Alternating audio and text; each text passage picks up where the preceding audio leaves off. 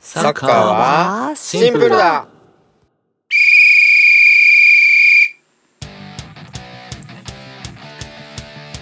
はい、じゃあ第2回目はセラビからのあのサッカー弱者のセラビからの素朴な疑問をお二人に投げかけたいと思います。はいはい。はい、えっとワールドカップ見てて思ったのがなんかもういろんな方が熱狂してるなって思って、私の知らないところで。でうんこれは多分それぞれの方がいろんな魅力を感じてるんだろうなと思ったんですよねうんサッカーに対して。うんうんで私が思いつくサッカーの魅力っていうのが一つあるんですけど、はいはい。なんかよくサッカーってなんかボールさえあれば一人でもどこでもできるみたいな、うんううんんうんううんんあのバットとかラケットとか道具がいらないっていうのが魅力っていうのをなんか聞いたことはあるんですよね。うんうんでもそれ以外にもたくさん魅力があると思うので今日は大輝くんと橋野さんがそれぞれどういう風な魅力を感じてるのかっていうのを聞きたいです。なるほうど、んえーこれさっき聞いたんですけど、はいなんか僕素朴な質問っていうかうら、ん、答えがある質問をくれるかと思ったんで、そうですね。簡単なやつねう。ん、そうそしたら答えを一生かけて探すような質問だったんでそうですね。時間が足りなだい。ぶでですね、うん大丈夫か。これほ結構喋れますよねそうですなんね。ていうんですかうん壮大だからそうそどの切り口で喋るかちょっと怖いんで橋野さんから言ってもらっていいですかう。サッカーのね魅力ですよね。そんな語れるほど何も考えれてないんですけど多分プレーする側の立場とうん観戦する側の立場でまた魅力って違うのかなって思うんですよね。うん。あー私はプレー側の気持ちがわからないのはいはいでうんうんうんまずプレーの魅力っていうのを聞きたいかなと思います。なるほど。なるほ どささっきセラビさんがおっしゃってたボール1個あれば楽しめるうんって、いうのはやっぱでかいですよね、でかいですよね。うん、ボール1個あれば1人でも壁当てとかで蹴れるし、まあドリブル練習とかでもできますしリフティングとか、うん、まあ、それが楽しいかって言われたらちょっとちょっとわかんないけどまあ楽しいっちゃ楽しいですよねドリブルも。うん、でなんだろう、うん、そうですね一人だし少人数でも楽しめるっていうのは、うんうんサッカー少年時代を思い浮かべると楽しかったな楽しめるうんうあんそれは分かんない人によるかでもサッカー経験なくても楽しめる経験なくても楽しめるスポーツだと思ううんうん、あとはうんとねサッカー以外のスポーツってセラビさんなんかややってました経験あるスポーツえーっと中学の時にバレー部でしたバレーボール部、うーんバレーボールバレーボールってあれですよねうん、何点選手みたいなルールじゃなかったでしたっけさ何あ点れ違選手ああそうですね何点うんうんそうですですよねだから点を取るスポーツ点を取らないと終わらないじゃないですかうんうんだけどサッカーってどっちかっていうと僕点を取らせないスポーツだと思うんですねうんへえだから一点の重みというかサッカー見ててあ面白くないなっていうのはたまあんまりゴールが決まらない試合とかは面白くないって言われるかもしれないけどそこにもゴールを生ませない、えープレーとかゴールを生ませない戦術っていうのがあってサッカーサッカー以外のスポーツを僕あんまり知らないんであれですけどサッうんサッカーは唯一点を取らせないスポーツなのかなっていう風に考えて てみました今なるほどなるほうどん、なるほどねう。んはいはいはい。だから1点の重みがそうですねバスケとか野球みたいにうん一気に点数が入るわけでもないし、逆転も一気に逆転っていうのがありえないのでサッカーだとその1点の重みに感動できるのは拮抗した状態で1点決めた時決めなくてもいいんだけど1点こっちのチームに入った時の爆発は気持ちいいですね応援してるチームも一緒ですけどっうていうのは1個あるかもしれないな、ん。うんうんうんうん。なるほど。橋野さん何かありますかそうですね。今ね、ずっと考えてたんですけど。なんか説明するのむっちゃむずいなって今思ってて。なんかサッカーの魅力を語るときに大体なんか他のスポーツと比べて説明しないとなんか伝わらない部分っていうのが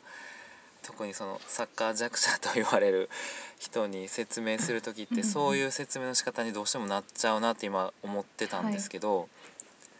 うんでもなんかね本当の魅力って多分そうじゃそうじゃないはずかなと思っあーて考えてたんですけど、はいなんかね説明むずいなと思って、うんで例えばえっと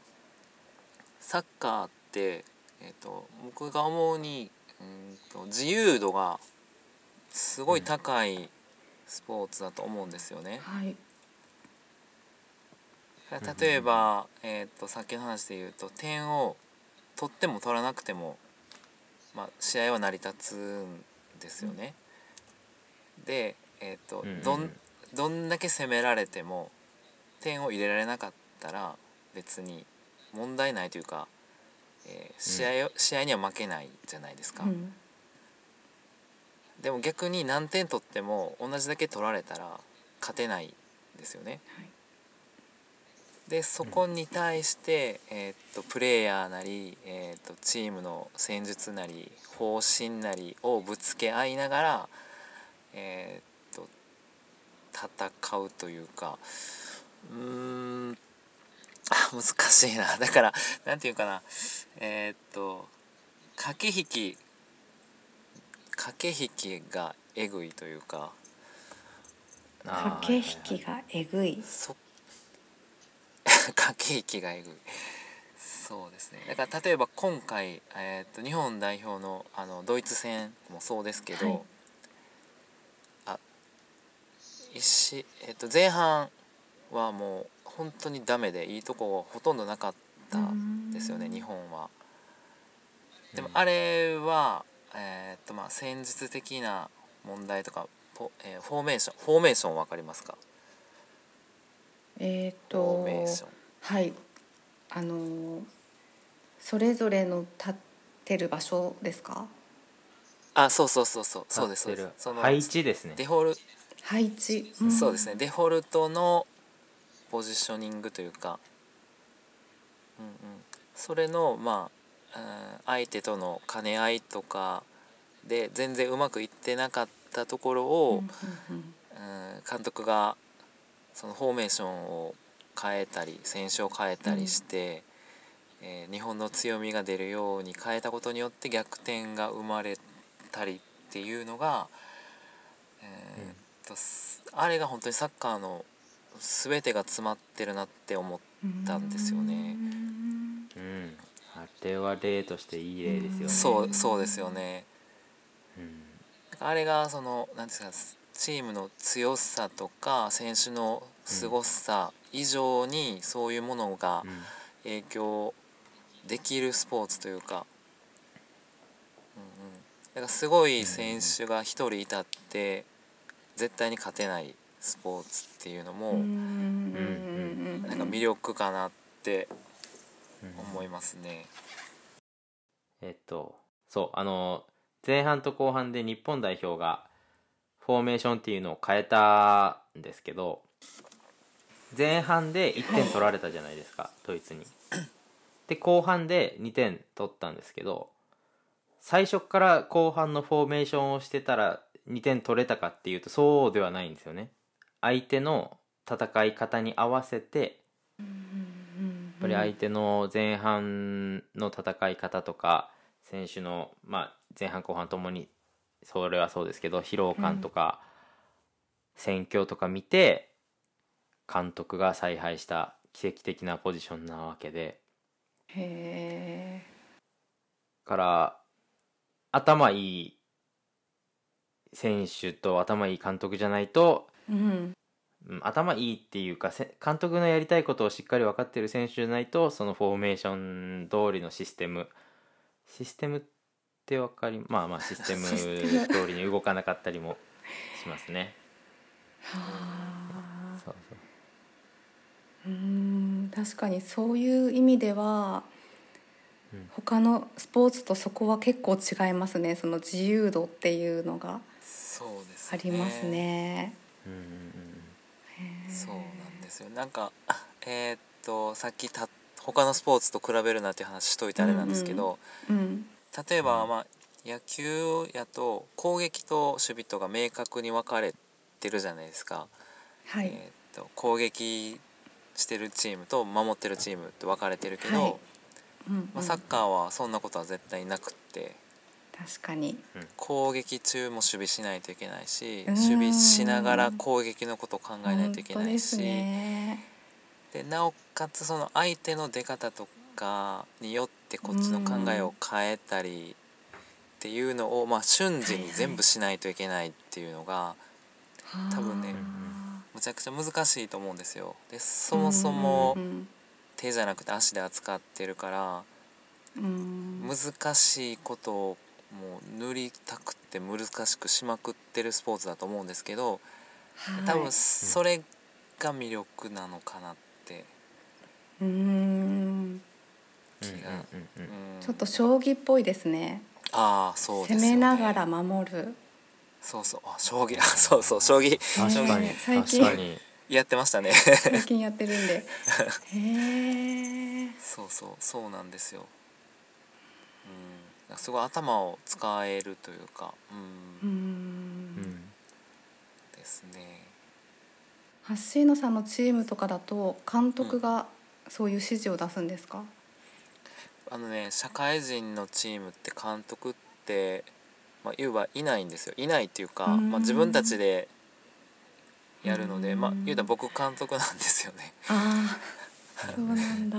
だけど、えーっと一応そのチームでこういう風に戦おうっていう取り決めを、まあ、みんなで話をしてへー決めて、うんでそれをみんなでやっていく、でも相手がそれに合わなかったら途中で戦術を変えないといけないみたいなことを、まあ、ずっと試合中にもやらないといけないのでうんうんうんそうですねなかなか難しさが常にある感じですよね。うんうんうんうん、まあ点取れば勝ちなんですけどね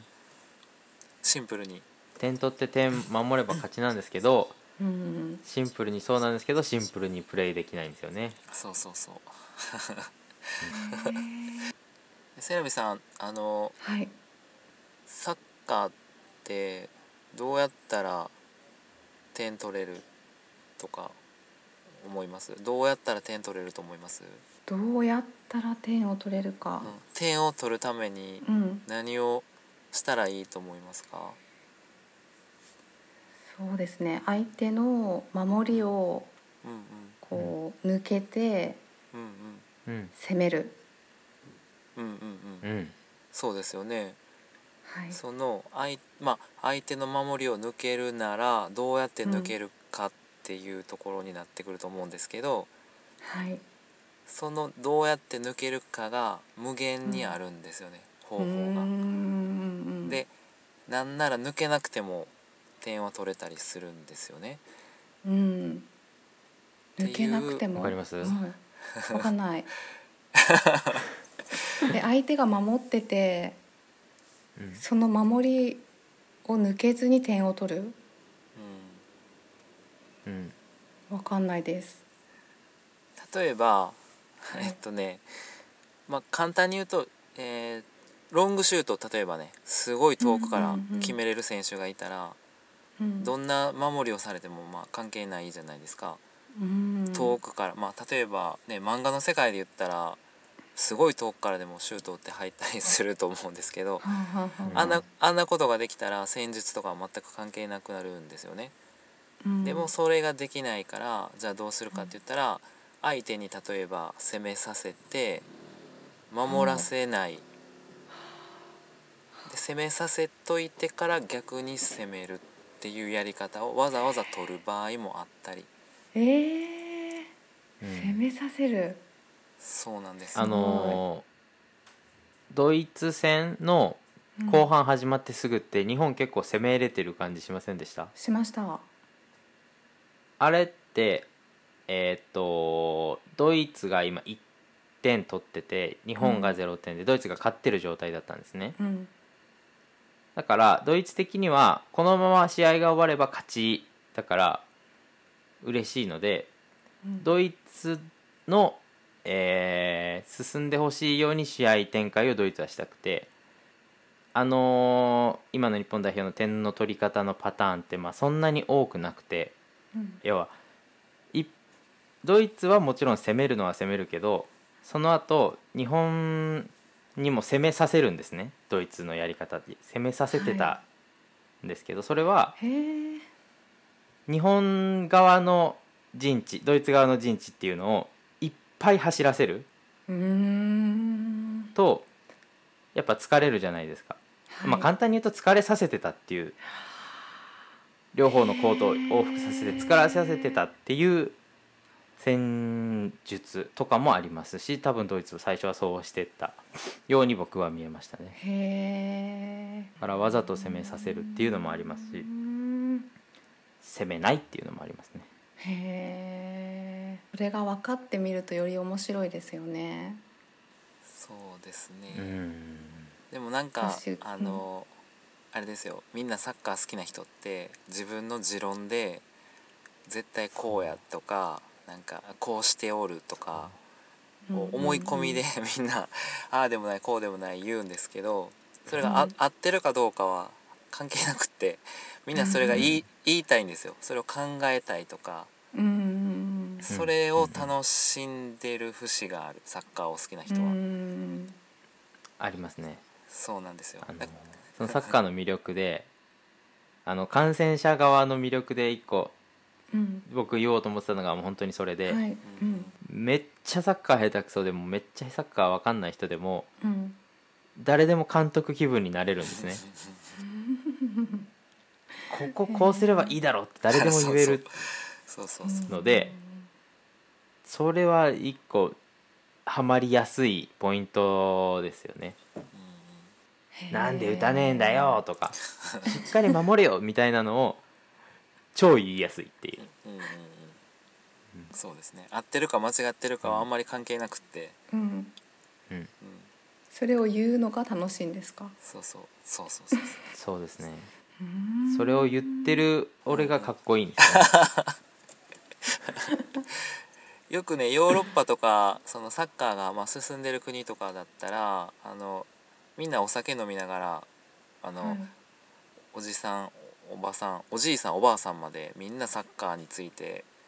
語るみたいな試合見ながらでも試合終わってからでもなんかそういう風景が、まあ、日常にうんあるんですよねだからやってるかやってないかは関係なくて合ってるか間違ってるかも関係なくて うんそれを楽ししむみたいな文化がそうへーうんあの時のあの選手のプレーがああだこうだって言うのが楽しいんですよね。へてかセラビさんも、ね、ワールドカップ見て思ったことがあったうらんしょうまさんとあの時ああじゃないっていう話をしてみたら面白いんじゃないですかねー。うーうんうんうんうんん、思いつきでどんどん喋ってみれば。うんうんうんうんそうですねこのメンバーでもぜひワールドカップの話はしたいです そうでしすたいね。ですね。ねねこう私が思いつかない魅力がたくさんあったなと思ってうん。聞いてよかあったです、す。そうありがとうございます。尽くせてい、ないんですよね、そうですね。ちょっとあの我々難そうしでいすね質問だったな。いや難易度超高い、超高い質問ですねもう全然初歩的じゃない、ねそうそううんそうですねこれうん、多分来週同じ質問されたら違う答えだ 違う答え出ますね 全然ちゃうこと言いますね多分ねそううんそう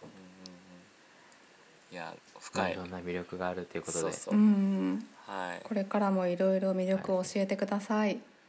ですねこの番組通して毎回魅力を伝えていければなと、セラビさんにも、リスナーの皆さんにも、そうですね。そうですね、うんでまたねこれ聞いて「いやお前ら何言ってんねん」っていう意見もねうん全然うん、ありなんで、絶対はいありますね、んそうそうあれはドイツそういう走らせてたんじゃないぞって言ってる人も絶対 そういますよね最近何言ってんだよっていう人もね、うんいると分思かうってねえなって、うん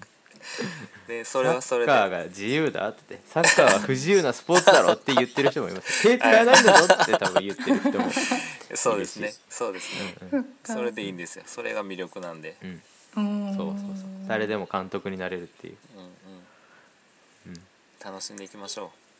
はいそう。ですねありがとうございます。うありがとうあごりざがいとうございまますすはい。じゃあ次回は、うん大輝くんのコーナーを第三回はお話ししようと思います。はーい楽しみどんですはなーおい話をしますかう？んあどんな話かっていうのをまあ、そうですねなんでしょう最初思ってたのはサッカーの基本うんルールとか、うん、よく出てくるワードみたいなのをはい。話そうかなっては思ったんですけど、うんうんちょっとセラビさんの良さがなくなっちゃうかもしれないですよね。弱者ぶり知がすぎてしまうかもしれないですそうねで。すねそうですねまあまあそれも踏まえて本当にセラビさんでも知ってるようなワードを改めてじゃうん、あおさらいも兼ねて話していこうかなとそうですね。思いわかまりす。ました。うん話そうと思ってたものよりももっと基本的なものいきます。じゃあサッカーの基本を教えてもらいます。はおはーいお願いしますお願い願します。いします。では次回もお楽しみください。サカプルサカプル。今回のサッカーはシンプルだいかがでしたか番組ではサッカーが大好きなあなたからのお便りをお待ちしていますハッシュタグサカプルをつけてツイートいただくか概要欄のお便りフォームより番組の感想やフラット3へのご質問などお気軽にお寄せください